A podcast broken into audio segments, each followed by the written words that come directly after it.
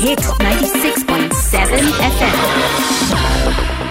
അങ്ങനെ ഇന്നത്തെ ദിവസം വി ആർ ഓൾമോസ്റ്റ് ദയർ അതായത് വീക്കെൻഡിലേക്ക് നോക്കുമ്പോഴത്തേക്ക് ഏകദേശം എത്തി. ഇന്ന് നമ്മൾ വെനസ്ഡേയിലാണ് ഇന്നത്തെ ദിവസം നമ്മൾ നമ്മൾ ഷാബു നമുക്ക് എല്ലാവർക്കും വളരെ പ്രിയങ്കരനായിട്ടുള്ള ഒരു വ്യക്തിയെ കുറിച്ച് അതായത് നമ്മൾ ഇനിയിപ്പോ പുസ്തകം വായിക്കണം എന്നില്ല ഇദ്ദേഹത്തിന് അറിയണം എന്നുണ്ടെങ്കിൽ അങ്ങനെ ഒരു വ്യക്തിയെ കുറിച്ചിട്ടാണ് നമ്മൾ അതുകൊണ്ടാണ് ജോൺ ചോദിച്ചത് പുസ്തകം എവിടെ നിന്ന് ചോദിച്ചപ്പോഴത്തേക്ക് പുസ്തകം എല്ലായിടത്തും ഉണ്ട്. അവിടെയും ഉണ്ട്.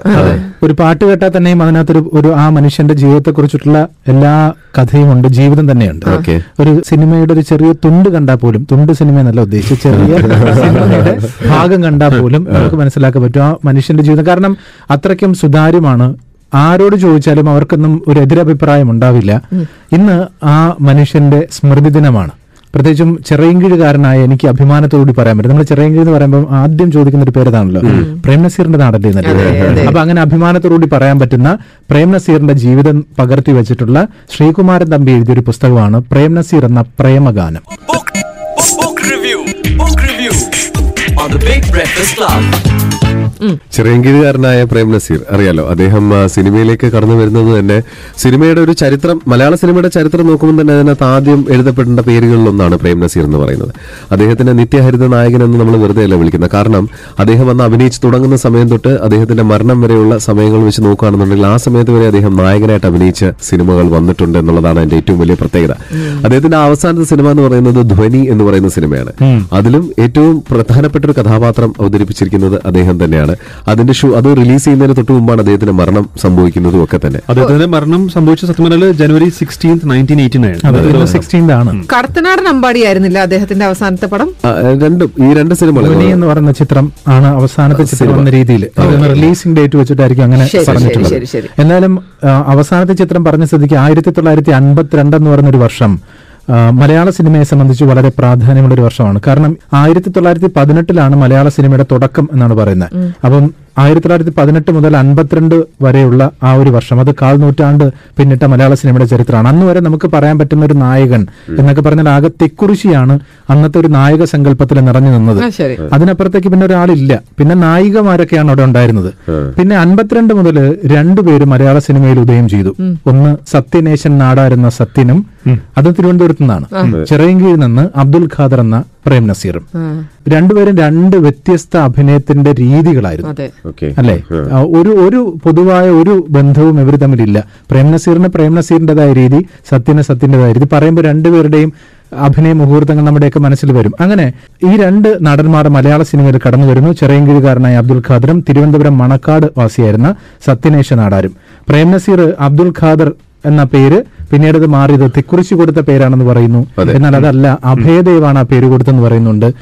പ്രേമസേനെ കുറിച്ചൊക്കെ പറഞ്ഞിട്ടുള്ള ചിലത് പറയുന്നതാണ്. എന്തായിരുന്നാലും തിക്കുറിശി അത് നിരസിച്ചിട്ടില്ല. ഞാൻ തന്നെയാണ് ഒരുപാട് പേർക്ക് പേര് കൊടുത്തതുകൊണ്ട് തിക്കുറിശി അത് അംഗീകരിച്ച മട്ട് തന്നെയാണ്. എന്നാലും ശ്രീകുമാരൻ തമ്പി കോളേജ് പഠിക്കുന്ന സമയത്ത് തന്നെ പ്രേംനസീർ വലിയ താരപദവിയിലേക്ക് എത്തി പ്രേംനസീറിനൊന്ന് അടുത്ത് കാണണം. ഏതൊരാളെ പോലെയും അടുത്ത് കാണണം. അദ്ദേഹത്തിനോടൊപ്പം അദ്ദേഹത്തിന്റെ ഒരു ഓട്ടോഗ്രാഫെങ്കിലും വാങ്ങണമെന്ന് ആഗ്രഹിക്കുന്ന ശ്രീകുമാരൻ തമ്പി ഒരു കത്ത് എഴുതി എന്നൊക്കെ പറയുന്നുണ്ട്. പിന്നീടാണ് ശ്രീകുമാരൻ തമ്പി അദ്ദേഹത്തിനെ വെച്ച് സിനിമ കഥ എഴുതി തിരക്കഥ എഴുതി സംവിധാനം ചെയ്തു എത്രയോ സിനിമകൾക്ക് പാട്ട് എഴുതി ശ്രീകുമാരൻ തമ്പി പറയുന്നുണ്ട് പറയുന്നുണ്ടത് മലയാളികൾക്ക് നന്മയും കാരുണ്യവും സാന്ത്വനവും നൽകി വളരെ പെട്ടെന്ന് അറുപത്തിരണ്ട് വർഷം പോലും തികയ്ക്കാതെ ഭൂമി വിട്ടുപോയി. ആ ഗന്ധർവന്റെ പേരാണ് പ്രേമസീർ പ്രേമസീർ ഒരു മനുഷ്യനായിരുന്നില്ല. ഒരു മനുഷ്യനെ പോലെ അല്ല അദ്ദേഹം പെരുമാറിയിരുന്നത്. സഹനശക്തിയുടെ പ്രതീകമായിരുന്നു അദ്ദേഹം. ഒരു സ്കൂൾ കുട്ടിയായിട്ട് സ്കൂൾ വിദ്യാർത്ഥിയായി അദ്ദേഹത്തിന്റെ ഫോട്ടോ ആവശ്യപ്പെട്ട് കത്തയച്ച ആളാണ് ഞാൻ. Alappuzha S T college pre യൂണിവേഴ്സിറ്റിക്ക് പഠിക്കുമ്പോൾ താങ്കളുടെ ഒരു ഫോട്ടോ എനിക്ക് വേണം. ഞാൻ താങ്കളുടെ ആരാധകനാണ് എന്ന് പറഞ്ഞ് കത്തയച്ച ഒരു വിദ്യാർത്ഥിക്ക് പ്രിയ സുഹൃത്തെ എന്ന് സംബോധന ചെയ്ത് മറുപടി കത്തും ഫോട്ടോയും അയച്ചു തന്ന ആളാണ് പ്രേംനസീർ. ആ പ്രേംനസീർ നായകനായ നാൽപ്പതിലധികം ചിത്രങ്ങൾക്ക് തിരക്കഥയും സംഭാഷണം എഴുതാൻ എനിക്ക് ഭാഗ്യമുണ്ടായി. അദ്ദേഹം നായകനായ നൂറിലധികം ചിത്രങ്ങൾക്ക് പാട്ടുകൾ എഴുതാൻ എനിക്ക് ഭാഗ്യമുണ്ടായി. അദ്ദേഹത്തെ നായകനാക്കി ചിത്രങ്ങൾ സംവിധാനം ചെയ്യാൻ എനിക്ക് ഭാഗ്യമുണ്ടായി. അദ്ദേഹത്തെ നായകനാക്കി അനവധി ചിത്രങ്ങൾ നിർമ്മിക്കാൻ എനിക്ക് ഭാഗ്യമുണ്ടായി. എനിക്ക് നസീർ സാറുമായിട്ടുള്ള ബന്ധം മലയാള സിനിമയിൽ മറ്റൊരാൾക്ക് ഉണ്ടെന്ന് ഞാൻ വിശ്വസിക്കുന്നില്ല.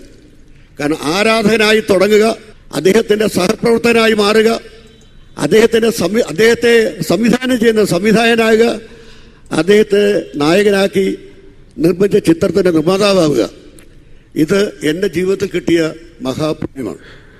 എന്റെ ജീവിതത്തിൽ ചലച്ചിത്ര ജീവിതത്തിൽ എന്തെങ്കിലും നേട്ടങ്ങൾ ഉണ്ടായിട്ടുണ്ടെങ്കിൽ അത് നസീർ സാറിന്റെ ഉപദേശങ്ങൾ കൊണ്ട് ഉപദേശങ്ങൾ ഞാൻ അനുസരിച്ചുകൊണ്ട് കിട്ടിയതാണ്. ചലച്ചിത്ര രംഗത്ത് എനിക്ക് എന്തെങ്കിലും വീഴ്ചകൾ സംഭവിച്ചിട്ടുണ്ടെങ്കിൽ അത് നസീർ സാറിന്റെ ഉപദേശത്തെ ഞാൻ ധിക്കരിച്ചത് കൊണ്ട് കിട്ടിയ ശാപമാണ്. ഈ ശ്രീകുമാർ നമ്പി സാറിന്റെ ഒരു റെക്കോർഡ് നോക്കുകയാണെങ്കിൽ അദ്ദേഹത്തിനോടൊപ്പം ഏറ്റവും കൂടുതൽ വർക്ക് ചെയ്തിരിക്കുന്ന ഒരു ആർട്ടിസ്റ്റ് എന്ന് പറയുന്നത് പ്രേം നസീറാണ് അങ്ങനെ ഏതൊരു ആ കാലഘട്ടത്തിലെ ഏതൊരു ടെക്നീഷ്യൻ ആണെങ്കിലും ഏതൊരു ഗാനരചയിതാവാണെങ്കിലും സംഗീത സംവിധായകനാണെങ്കിലും ഗായകനാണെങ്കിലും ഒക്കെ ഇപ്പൊ ദാസേറിന് ഏറ്റവും കൂടുതൽ പാട്ടുകൾ പാടിയിരിക്കുന്നത് ഡെഫിനറ്റ്ലി ഓൺ സ്ക്രീൻ നോക്കുമ്പോഴത്തേക്ക് പ്രേം നസീർ എന്ന് പറയുന്ന നടന് വേണ്ടിയിട്ടാണ്. എഴുന്നൂറിലേറെ സിനിമകളിൽ നായകനായിട്ട് അഭിനയിച്ചതിന്റെ റെക്കോർഡുള്ള ആളാണ് പ്രേം നസീർ. കാരണം ഒരുപാട് ഗിന്നസ് റെക്കോർഡൊക്കെ നമ്മൾ രേഖപ്പെടുത്തിയിട്ടുണ്ട്. ഞാൻ പറഞ്ഞു വരുന്നത് വെച്ചാൽ ഇതൊക്കെ നമുക്കറിയാം. പ്രേം നസീറിനെ കുറിച്ച് അറിയാത്തതായിട്ട് വളരെ അപൂർവം കാര്യങ്ങൾ മാത്രമേ ഉള്ളൂ. ഓരോ ദിവസവും അല്ലെങ്കിൽ അദ്ദേഹത്തിന്റെ ഓരോ സ്മൃതി ദിനത്തിലും പുതിയ പുതിയ കഥകൾ വരുന്നുണ്ട്. ഒന്ന് പ്രേം നസീർ എന്ന് പറയുന്ന ഒരു സിനിമാ നടൻ ഒരു താരപരിവേഷമുള്ള ഒരാളെന്ന നിലയ്ക്ക് മാത്രമല്ല ഒരു മനുഷ്യ സ്നേഹി നിലയ്ക്കാണ്. ഒരുപാട് പേര് ഇപ്പൊ ചില ഓർമ്മ കുറിപ്പുകളിലൊക്കെ പറയുന്നുണ്ട്. അവരെയൊക്കെ സഹായിച്ചിട്ടുള്ള ആളുകളെ കുറിച്ചൊക്കെ പറയുന്നുണ്ട്. അതിൽ ജോൺ പോൾ പറയുന്ന ഒരു കാര്യമുണ്ട്. അത് ഇന്നത്തെ കാലത്ത് വളരെ പ്രസക്തമാണ്. ചിറയൻകീഴ് ശാർക്കര സ്കൂളിലാണ് അദ്ദേഹം പഠിച്ചത്.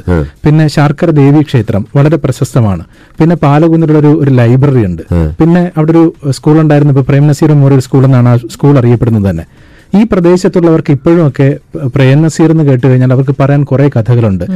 ജോൺ പോൾ അദ്ദേഹത്തിന്റെ സിനിമാ ചരിത്രത്തെക്കുറിച്ചും പ്രേം നസീർ ഇന്നും എന്തുകൊണ്ട് പ്രസക്തമാകുന്നു എന്ന് പറയുന്നത് എന്റെ ഒരു വലിയ കാര്യം പറയുന്നുണ്ട്. വളരെ ലാളിത്യപൂർണമായ പെരുമാറ്റ ഭാഷ കൊണ്ട് താൻ ഇടപഴകുന്ന സർവരുടെയും മനസ്സിൽ സ്ഥാനം ഉറപ്പിച്ചുകൊണ്ട് ജനപ്രീതിയിൽ ഏറ്റവും കൂടുതൽ വലിയ കുതിച്ചു കയറ്റം നടത്തി മലയാള സിനിമയ്ക്ക് അതിനു മുമ്പും അതിനുശേഷവും ഒരുപക്ഷെ ഒരു കാലത്തും ആവർത്തിക്കാൻ കഴിയാത്ത വിധത്തിലുള്ള ജനസമ്മതി നേടി താരപദവി നേടി ഇവിടെ നിറഞ്ഞാടുന്ന ഒരു ചലച്ചിത്ര വൃത്തത്തിന്റെ ഒറ്റപ്പെട്ട സാക്ഷ്യമായി മാറുകയാണ് ഉണ്ടായത് എഴുന്നൂറ്റി ഇരുപത്തി അഞ്ചോളം ചിത്രങ്ങളിലാണ് അദ്ദേഹം തന്റെ അഭിനയ ജീവിതത്തിൽ നിറഞ്ഞാടിയത്. അതിൽ എഴുന്നൂറോളം ചിത്രങ്ങളിൽ അദ്ദേഹം നായക കഥാപാത്രത്തെയാണ് അവതരിപ്പിച്ചത്.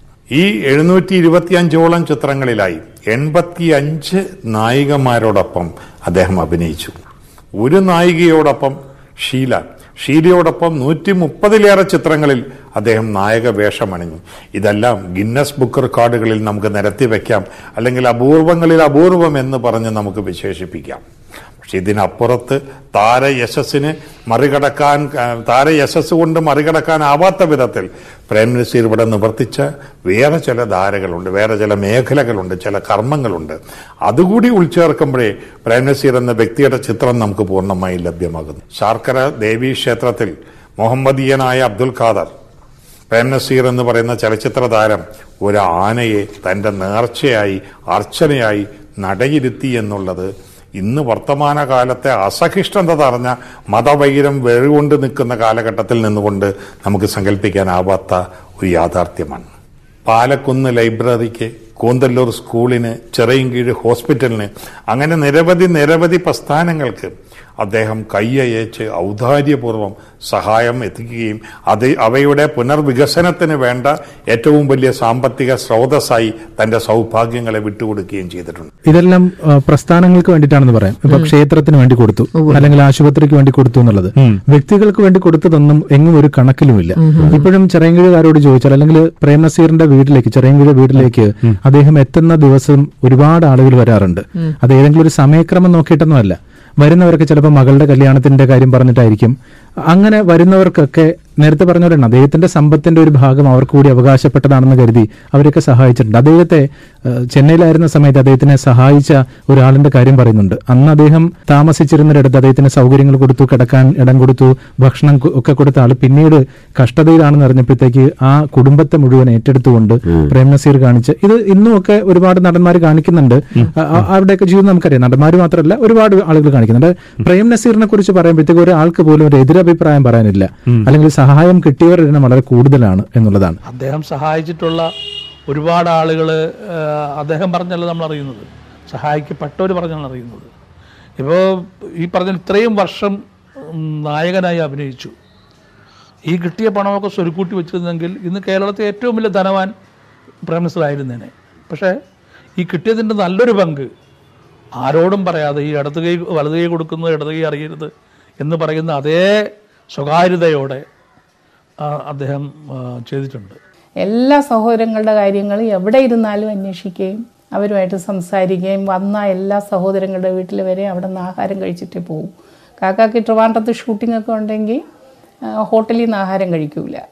അപ്പോൾ കാക്ക വന്നിട്ട് ഞങ്ങളിവിടെ രണ്ട് മൂന്ന് സിസ്റ്റേഴ്സ് ഉണ്ട്. ഞങ്ങളുടെയൊക്കെ വീടുകളിൽ വന്നാണ് ആഹാരം കഴിക്കുന്നത്. പണ്ട് ഞങ്ങളുടെ ചെറുപ്പകാലത്തെന്ന് പറഞ്ഞാൽ ഇപ്പോൾ കാക്കയുടെ മക്കളും ഞങ്ങളും എല്ലാം ചെറിയ കീഴ് വീട്ടിലായിരുന്നപ്പോൾ കാക്ക വരുമ്പോൾ ഒരു ഉത്സവം പോലെ ഒത്തിരി മീനും അതും ഇറച്ചിയും അതും ഇതും എല്ലാം കാണും. കാക്ക ഇഷ്ടപ്പെട്ട എല്ലാ വിഭവങ്ങളും ഉണ്ടാക്കി വെച്ചിരിക്കും. കാക്ക എല്ലാത്തിൽ നിന്ന് ഇച്ചിരി ഇച്ചിരി കഴിച്ചിട്ട് അതിൽ വച്ചിരിക്കും പാത്രത്തിൽ കാക്കക്ക് അറിയായിരിക്കും ഞങ്ങൾ കടിപിടി കൂടുമെന്നുള്ളത് കാക്ക കയ്യഴുക ഇറങ്ങുമ്പോൾ ഞങ്ങൾ മക്കളും സഹോദരങ്ങളും കൂടെ ഓടി ചെന്ന് ആ പ്ലേറ്റിന് ഓരോരുത്തരും ഓരോ ഷൂട്ടിങ്ങിന് പോയിട്ട് വരുമ്പോഴും ഇന്നത്തെ കാലത്തൊന്നും അതൊന്നും ആരും ചെയ്യില്ല കാക്ക ഹൈദരാബാദിൽ പോയിട്ട് വന്ന കല്ല് വെച്ച കള വള ഞങ്ങൾക്കെല്ലാം കൊണ്ടുവരും. എല്ലാ സഹോദരങ്ങൾക്കും വാങ്ങിച്ചു കൊണ്ടുവരും കാശ്മീരിൽ ഷൂട്ടിങ്ങിനൊക്കെ പോയിട്ട് വന്നാൽ അവിടുത്തെ കാശ്മീർ സിൽക്ക് സാരീസ് വാങ്ങിച്ചുകൊണ്ട് തരും. അങ്ങനെയാണ് കാക്കയുടെ സ്വഭാവം. വേറെ ആർക്കും അങ്ങനെ ഇല്ല.